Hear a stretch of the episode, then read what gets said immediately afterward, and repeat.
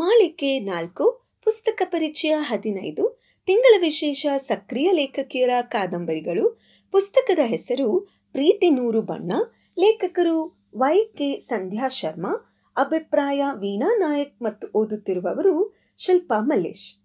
ಇನ್ನೂರಕ್ಕೂ ಹೆಚ್ಚು ಸಣ್ಣ ಕಥೆಗಳನ್ನು ಬರೆದು ಯಶಸ್ವಿ ಸಣ್ಣ ಕಥೆಗಾರ್ತಿ ಎಂದು ಹೆಸರು ಗಳಿಸಿರುವ ಸಂಧ್ಯಾ ಶರ್ಮಾ ಅವರು ಕುತೂಹಲ ಹುಟ್ಟಿಸುವ ಹಲವು ಕಾದಂಬರಿಗಳನ್ನು ಬರೆದಿದ್ದಾರೆ.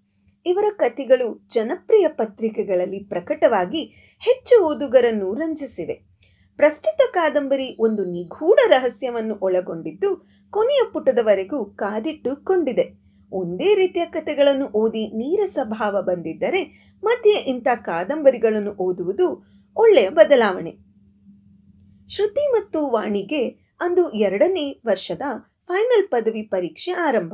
ಇಬ್ಬರು ಹಾಸ್ಟೆಲ್ ರೂಮಿನಲ್ಲಿ ರಾತ್ರಿ ಇಡೀ ಓದಿ ಸುಸ್ತಾಗಿ ಬೆಳಗ್ಗೆ ಆತುರದಿಂದ ಕಾಲೇಜ್ಗೆ ಹೊರಟಿದ್ದಾರೆ. ದಾರಿಯಲ್ಲಿ ವಾಣಿ ಗೆಳತಿಯ ಹಾಲ್ ಟಿಕೆಟ್ ನಂಬರ್ ಕೇಳುತ್ತಾಳೆ. ಶ್ರುತಿ ತನ್ನ ಪರ್ಸ್ನಿಂದ ಹಾಲ್ ಟಿಕೆಟ್ ತೆಗೆದು ನೋಡುವಷ್ಟರಲ್ಲಿ ಅದು ಜೋರಾದ ಗಾಳಿಯಿಂದ ಹಾರಿ ಹೋಗುತ್ತದೆ. ಅದರ ಹಿಂದೆ ರಸ್ತೆಯಲ್ಲಿ ಓಡುತ್ತಾ ಇರುವ ಶ್ರುತಿಗೆ ದ್ವಿಚಕ್ರ ವಾಹನದಲ್ಲಿ ಹೋಗುತ್ತಿದ್ದ ಯುವಕನ ಸಹಾಯದಿಂದ ಹಾಲ್ ಟಿಕೆಟ್ ಸಿಗುತ್ತದೆ. ಪರಸ್ಪರ ಪರಿಚಯ ಮಾಡಿಕೊಳ್ಳುತ್ತಾರೆ. ಪರಿಚಿತನಾದ ಯುವಕನ ಹೆಸರು ಸುಧೀರ್ ನಾಡಿಗ್. ಅವನು ಒಂದು ಖಾಸಗಿ ಕಾಲೇಜ್ನಲ್ಲಿ ಟೆಂಪರರಿ ಲೆಕ್ಚರರ್ ಆಗಿ ಕೆಲಸ ಮಾಡುತ್ತಿರುವುದಾಗಿ ತನ್ನ ಪರಿಚಯ ಕೊಡುತ್ತಾನೆ. ಶ್ರುತಿ ತನ್ನ ನಾಲ್ಕನೇ ವರ್ಷ ವಯಸ್ಸಿನಲ್ಲಿ ತಂದೆ ತಾಯಿ ಇಬ್ಬರನ್ನು ಕಾರು ಅಪಘಾತದಲ್ಲಿ ಕಳೆದುಕೊಂಡು ಚಿಕ್ಕಪ್ಪನ ವಾತ್ಸಲ್ಯಪೂರ್ಣ ಪೋಷಣೆಯಲ್ಲಿ ಬೆಳೆದ ಶ್ರೀಮಂತ ಪುತ್ರಿ ಎಂದು ಮಾತಿನಮ್ಮಲ್ಲಿ ವಾಣಿ ವಿವರವಾಗಿ ಹೇಳುತ್ತಾಳೆ. ಪರೀಕ್ಷೆ ಮುಗಿದ ವಾಣಿ ಊರಿಗೆ ಹೋದ ಮೇಲೆ ಕೆಲವು ದಿನ ಶ್ರುತಿ ಚಿಕ್ಕಪ್ಪನಿಗಾಗಿ ಹಾಸ್ಟೆಲ್ನಲ್ಲಿ ಕಾಯಬೇಕಾಗುತ್ತದೆ. ಚಂಚಲ ಮನಸ್ಸು ಸುಧೀರನ ಭೇಟಿಗೆ ಹಾತುರಿದಾಗ ತಾನೇ ಫೋನ್ ಮಾಡಿ ಅವನ ಜೊತೆಗೆ ಹೋಟೆಲ್ ಪಾರ್ಕ್ಗಳಿಗೆ ಹೋಗುತ್ತಾಳೆ. ಕೆಲವೇ ದಿನಗಳಲ್ಲಿ ಶ್ರುತಿ ಸುಧೀರರ ಪರಿಚಯ ಪ್ರೇಮವಾಗಿ ಮದುವೆಯೂ ಆಗುತ್ತದೆ. ಶ್ರುತಿಯ ಚಿಕ್ಕಪ್ಪ ಭಾಸ್ಕರ್ ರಾವ್ ದೇಶಪಾಂಡೆ ಸುಧೀರರನ್ನು ಭೇಟಿ ಮಾಡಿ ಅವನ ಕುಟುಂಬದ ಹಿರಿಯರ ಬಗ್ಗೆ ವಿಚಾರಿಸಿದಾಗ ತಾನು ಅನಾಥನೆಂದು ಅಳಿದ ಚಿಕ್ಕಪ್ಪ ಸಾಕಿ ಬೆಳೆಸಿದರೆಂದು ತಿಳಿಸುತ್ತಾನೆ. ಆದುದರಿಂದ ಹೆಚ್ಚಿನ ತನಿಖೆಗೆ ಆಸ್ಪದವಿಲ್ಲದೆ ಕೂಡಲೇ ಮದುವೆ ಮಾಡುತ್ತಾರೆ. ಸುಧೀರ್ ಕೆಲಸಕ್ಕೆ ರಾಜೀನಾಮೆ ಕೊಟ್ಟು ಮನೆ ಅಳಿಯನಾಗಿ ಶ್ರುತಿಯೊಂದಿಗೆ ಸಿರಿವಳ್ಳಿಯಲ್ಲಿ ತೋಟಗದ್ದೆಗಳ ಮೇಲ್ವಿಚಾರಣೆ ಮಾಡುತ್ತಾ ಭಾಸ್ಕರ್ ರಾಯರ ವಿಶ್ವಾಸ ಗಳಿಸುತ್ತಾನೆ.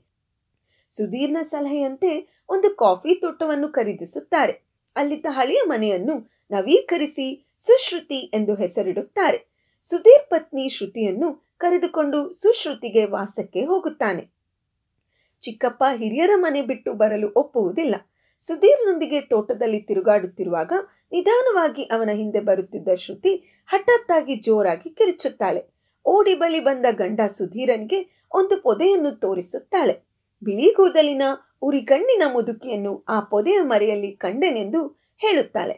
ಮುಂದೆ ಇಂಥ ಅನೇಕ ಘಟನೆಗಳು ಮನೆಯೊಳಗೂ ಹೊರಗೂ ರಾತ್ರಿಯ ವೇಳೆ ಕಿಟಕಿಯ ಬಳಿಯೂ ಸಂಭವಿಸುತ್ತವೆ. ಪ್ರತಿ ಸಲ ಎದುರಾಗುವ ಮುದುಕಿಯ ಕ್ರೂರ ಕಣ್ಣುಗಳು ಶ್ರುತಿಯ ನೆಮ್ಮದಿಯನ್ನು ಕೆಡಿಸುತ್ತವೆ. ದುಷ್ಟ ಜನರ ಸಂಪರ್ಕವಿಲ್ಲದೆ ಸುಖವಾಗಿ ಬೆಳೆದ ಕೋಮಲ ಮನಸ್ಸಿನ ಶ್ರುತಿಗೆ ಹೊಸ ಮನೆಯಲ್ಲಿ ಅಭದ್ರತೆಯ ಭಾವ ಕಾಡುತ್ತದೆ. ಶ್ರುತಿಯ ಮಾನಸಿಕ ಅಸ್ವಸ್ಥತೆ ದಿನದಿಂದ ದಿನಕ್ಕೆ ಬೆಳೆದು ಚಿಕ್ಕಪ್ಪನ ಕೊರಗಿಗೆ ಕಾರಣವಾಗುತ್ತದೆ. ಶ್ರುತಿಯ ಒಂಟಿತನ ನಿವಾರಿಸಲು ಸುಧೀರ್ ತನ್ನ ಚಿಕ್ಕಪ್ಪನ ಮಗಳು ವಿದ್ಯಾ ಮತ್ತು ಅಡುಗೆ ಮಾಡಲು ಸುಬ್ಬಮ್ಮ ಎಂಬ ಮಹಿಳೆಯನ್ನು ಮನೆಗೆ ಕರೆಸುತ್ತಾನೆ. ಅವರಿಬ್ಬರು ಶ್ರುತಿಯನ್ನು ಚೆನ್ನಾಗಿ ನೋಡಿಕೊಳ್ಳುತ್ತಾ ಇರುವಾಗಲೂ ಆಗಾಗ ಬಿಳಿಗೂದಲಿನ ಮುದುಕಿಯ ಕಣ್ಣುಗಳು ಅಲ್ಲಲ್ಲಿ ಕಾಣಿಸಿಕೊಂಡು ಶ್ರುತಿಯನ್ನು ಪೂರ್ಣವಾಗಿ ಮಂಕಾಗಿಸುತ್ತವೆ. ಆ ಸಲ ಅವಳನ್ನು ಕಾಣಲು ಬಂದ ಚಿಕ್ಕಪ್ಪ ಶ್ರುತಿಗೆ ಏನೋ ಗುಟ್ಟಾಗಿ ಹೇಳಬೇಕೆಂದು ತವಕಿಸಿದರೂ ವಿದ್ಯಾ ಮತ್ತು ಸುಬ್ಬಮ್ಮ ಜೊತೆಗೆ ಇರುವುದರಿಂದ ಸಾಧ್ಯವಾಗದೆ ಮನೆಯಿಂದ ಹೊರಡುತ್ತಾರೆ. ಮೂರು ದಿನಗಳ ನಂತರ ಶ್ರುತಿಯ ಚಿಕ್ಕಪ್ಪ ಭಾಸ್ಕರ್ ರಾವ್ ರವರು ಕಾರು ಅಪಘಾತದಿಂದ ರಸ್ತೆಯಲ್ಲಿ ಸತ್ತು ಬಿದ್ದಿರುವ ಸುದ್ದಿ ಬಂದು ಶ್ರುತಿಯ ಮನಸ್ಸಿನ ಕೊನೆಯ ಆಧಾರವು ಕಳಚಿ ಬೀಳುತ್ತದೆ. ಡಾಕ್ಟರ್ ಸಲಹೆಯಂತೆ ಅವಳನ್ನು ಮುಂಬೈಯಲ್ಲಿರುವ ಆಸ್ಪತ್ರೆಗೆ ಸೇರಿಸಿ ಮನೋರೋಗಕ್ಕೆ ಚಿಕಿತ್ಸೆ ಕೊಡಿಸುತ್ತಾರೆ. ಸುಧೀರ್ ತನ್ನ ಮನೆಗೆ ಹಿಂದಿರುಗಿ ಎಸ್ಟೇಟ್ನ ವ್ಯವಹಾರ ನೋಡಿಕೊಳ್ಳುತ್ತಾನೆ. ಮುಂದೊಂದು ದಿನ ಸುಶ್ರುತಿಯಲ್ಲಿ ಸಂಭ್ರಮದ ವಾತಾವರಣ.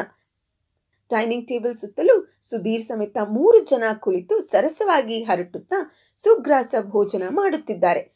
ಉಳಿದ ಇಬ್ಬರಲ್ಲಿ ಒಬ್ಬರು ತೆರೆದ ಮನೆ ಬಾಗಿಲ ಕಡೆ ನೋಡಿ ಬೆಚ್ಚಿ ಕಿರ್ಚುತ್ತಾರೆ. ಸುಧೀರ್ ತಿರುಗಿ ನೋಡುತ್ತಾನೆ. ಶುಭ್ರ ಬಿಳಿ ಉಡುಪಿನಲ್ಲಿ ವಿಕಾರವಾಗಿ ಕಣ್ಣು ಬಿಟ್ಟು ನೋಡುತ್ತಿರುವ ಶ್ರುತಿ. ಮುಂದೇನು? ಈ ಕುತೂಹಲ ಇಂಗಿಸಲು ಖಂಡಿತ ಕಾದಂಬರಿಯನ್ನೇ ನೀವು ಓದಬೇಕು. ಧನ್ಯವಾದಗಳು.